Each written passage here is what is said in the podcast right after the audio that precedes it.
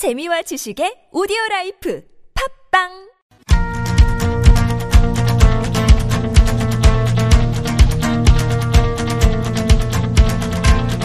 시민의 방송 TBS가 지난 한 주간 주목했던 이슈를 살펴보고 우리 언론 보도의 문제점과 대안을 살펴봅니다. TBS의 창 이정훈 신한대 교수 어서 오세요. 안녕하십니까. 예, 이제 본격적인 대선 국면입니다. TBS 시사 프로그램들도 선거 이야기로 넘쳐나는데요.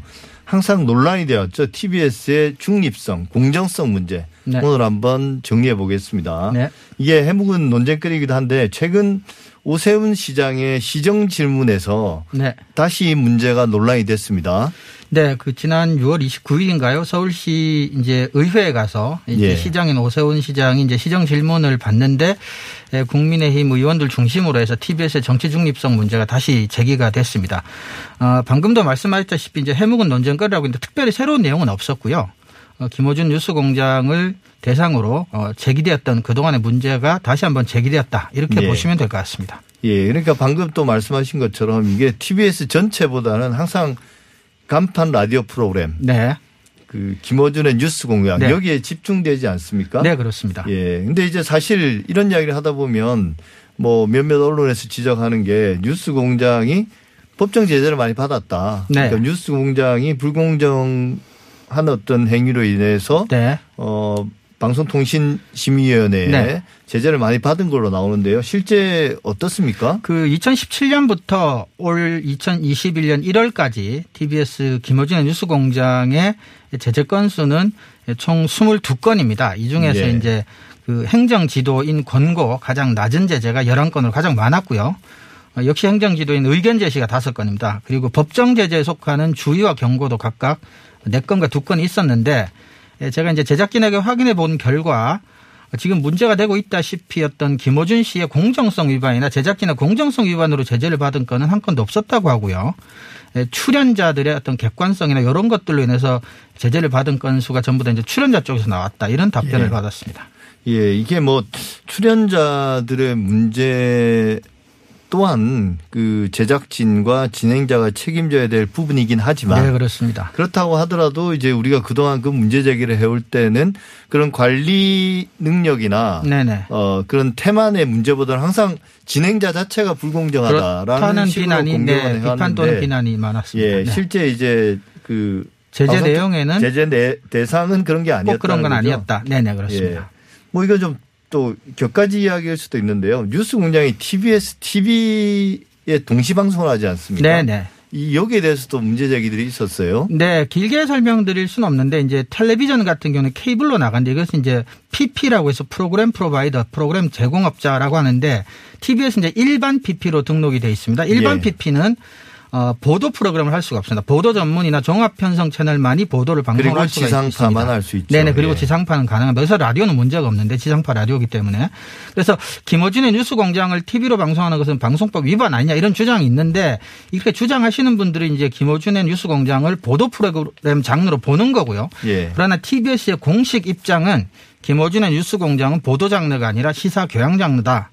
예. 그래서 법적으로 아무 문제가 없다. 이렇게 대응을 하고 있습니다. 예. 그리고 저도 이제 그 관련된 이야기들을 많이 들어봤는데 네네. 어, 실제 조사를 해보면 이런 우리가 흔히 말하는 유사 보도 프로그램들이 네네. 많거든요. 네네. 그래서 그래서 그 법조항 자체가 상당히 사문화된 경우가 많습니다. 보도 프로그램을 특히 이제 경제 전문 채널 이런 데서 경제 뉴스 방송을 뭐 하루 종일 하는 경우도 있는데 네네. 그 경우에 대해서 방송통신위원회가 제재를 한 경우는 거의 없거든요. 그렇죠. 그리고 네, 학자로서 개인적인 의견입니다만 제가 보기에는 어, 김호진의 뉴스 공장과 같은 프로그램이 가- 이제 뉴스를 요약해서 전해주는 코너가 있긴 하지만 자체 제, 이제 취재진을 데리고 취재를 하는 내용들을 중심으로 방송하지 않기 때문에 좁은 의미에서 뉴스 프로그램이라고 보기에는 조금 힘든 점이 있지 않나 개인적으로는 그렇게 생각합니다. 예.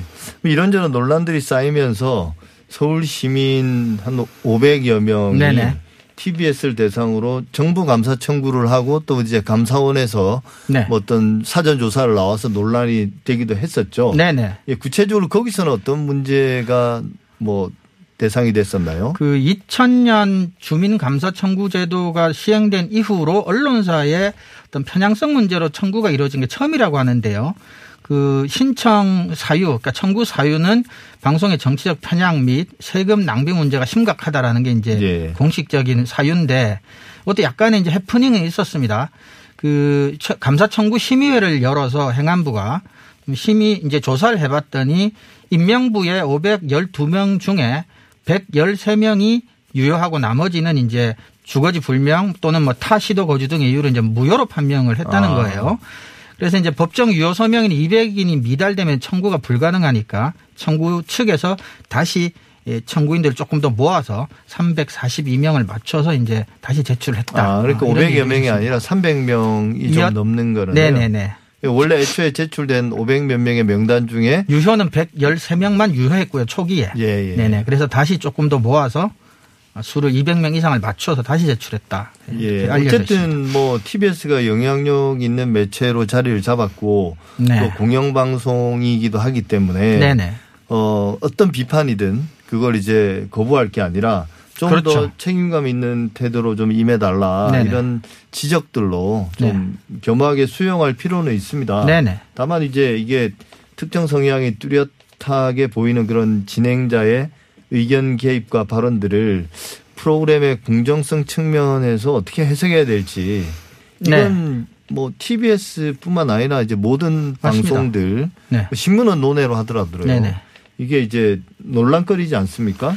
그렇습니다. 일단은 우리가 앞에서도 얘기했지만 TBS가 공정하지 않다는 얘기는 좀 과장된 얘기인 것 같고요. 최근에 비판 또는 지적은 이제 특정 프로그램에 집중되어 있습니다. 물론 그럼에도 불구하고 방금 말씀하셨지만 공영이냐 민영이냐를 떠나서 저는 심지어는 뭐 신문조차도 강제할 수는 없겠습니다만 언론이 이제 취재 대상에 대해서 공정해야 한다는 것은 어떤 기본적인 윤리적인 책무라고 생각을 합니다. 다만 예, 공정하다라는 게 상당히 주관적이고 측정이 어렵기 때문에 공정성이 실천 측면에서 강제되다 보면 기계적인 중립성으로 환원될 수밖에 없는데 기계적 중립성이 되다 보면 우리가 이제 사회적 책무의 일환으로 공정성을 강요하고 강조를 하고 있는데 기계적 중립성은 또 다른 언론의 사회적 책무를 약화시키는 요인이 되기도 하거든요. 그런 점에서 좀 모순되기도 하고. 예, 책무를 방기하는 네, 오히려 방, 되죠. 그래서 예. 약화시키는, 네, 그래서 좀 모순되는 측면이 있습니다. 그리고 양비 양실론에 빠지기도 쉽고요.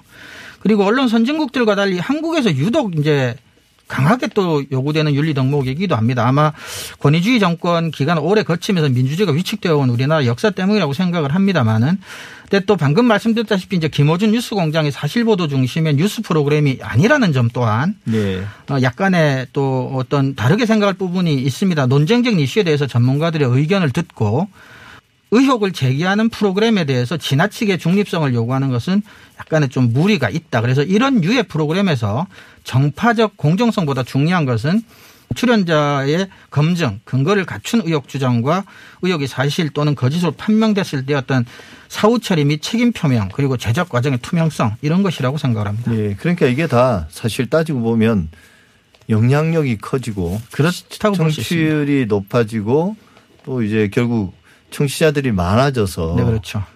어 거기서 이제 나오는 이야기들이 파장력이 커지니까 그렇죠. 결국 그 결국 모든 정치 사안들은 누군가에게는 결과적으로는 유리하고 결과적으로 불리할 수밖에 수 없죠. 밖에 없죠. 네, 그렇습니다. 그죠? 네, 모든 사람에게 다 뭐 이익이 되고 모든 사람에게 불리한 그런 이슈는 이슈가 아니니까요. 사실 그렇습니다. 네. 근데 이제 오세훈 서울시장 이야기를 한번 들어보면 네. 이제 선거 때 TBS를 제재하겠다라는 그런 이야기들을 했고 네.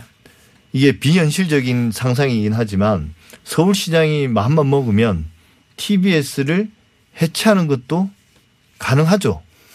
어, 근데 이또 언론에서 많이 이제 얘기가 된 바 있는데 그 과정을 일일이 다 생각을 해보면 사실상은 직권으로는 불가능합니다. 예. 왜냐하면 이제 이사회도 거쳐야 되고 또 의회도 문제도 있는데 이사회도 전 서울시장식에 이제 구성이 됐고 또 현재 서울시 의회의 다수도 민주당 의원이 예. 차지하고 있기 때문에 기관 해체나 임원 임면을 서울시장이 직권으로 단도로 결정하는 것은 어, 사실상은 불가능하다. 그리고 특정 방송 프로그램을 이제 근거로 설령 그게 이제 공개하지 못하다 하더라도 어, 제재를 하는 것은 방송 편성의 자유를 규정한 방송법 위반 소지가 매우 크기 때문에 모든 것들을 감안해 봤을 때 어, 서울시장이 마음을 먹는다고 해서 어, 가능한 일은 아니지 않나 그렇게 그러니까 뭐 이게 판단됩니다. 뭐 재정상에 뭐 심각한 문제가 있고 이래서 방송국을 운영하기가 정말 힘들어져서 그렇죠.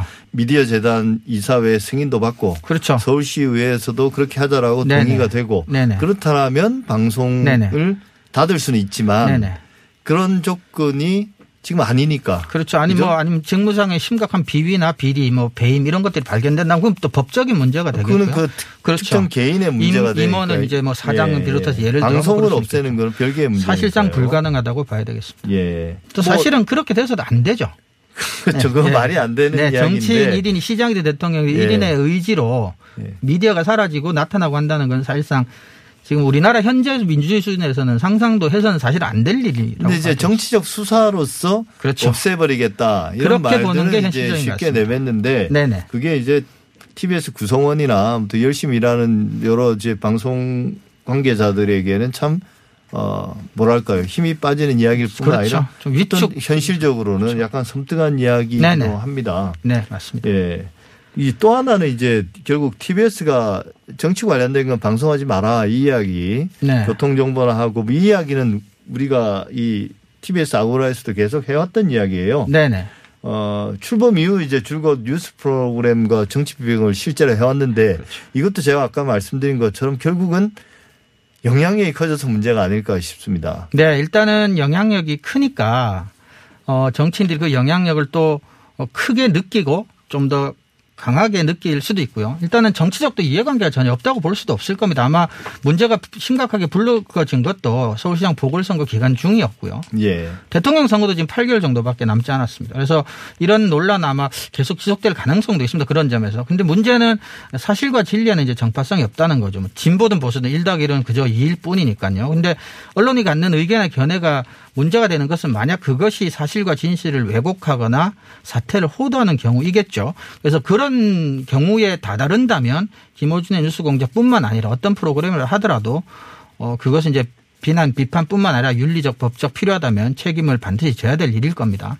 예. 그래서 그걸 이제 뭐 우리가 페라가모와 생태탕으로 대변되는 지난 서울시장 보궐선거에서 네. 뉴스 공장에서의 어떤 문제 제기. 네. 물론 그 형식은 관련자가 출연해서 네. 인터뷰를 하는 방식이었지만 네. 그런 문제 제기들이 있었지만 네. 그게 사실관계 여부가 깔끔하게 정리된 건 아니고 결국은 당선이 되면서 네네. 오세훈 서울시장이 당선되면서 그냥 흐지부지 끝난 거죠. 네. 근데 일단은 이제 그 과정에서 사실은 언론 학자로서 조금 그 새롭게 예, 보게 됐고 조금은 어 이게 뭔가 싶었던 게 이제 어 출연을 요청을 해도 반론권을 줘도 나오지는 않고 그렇죠. 방송국 바깥에서 계속해서 이제 문제 제기만 하고 또 심의위원회 심의만 계속해서 이제 신청하는 이런 일종의 투트랙 전략을 쓰지 않았습니까? 그래서 방송국 제작진 입장에서는 그런 점에서 조금은 좀 무기력할 수밖에 없지 않았나 싶습니다. 출연을 안 하는 사람을 강제로 출연시킬 수는 없으니까요. 예.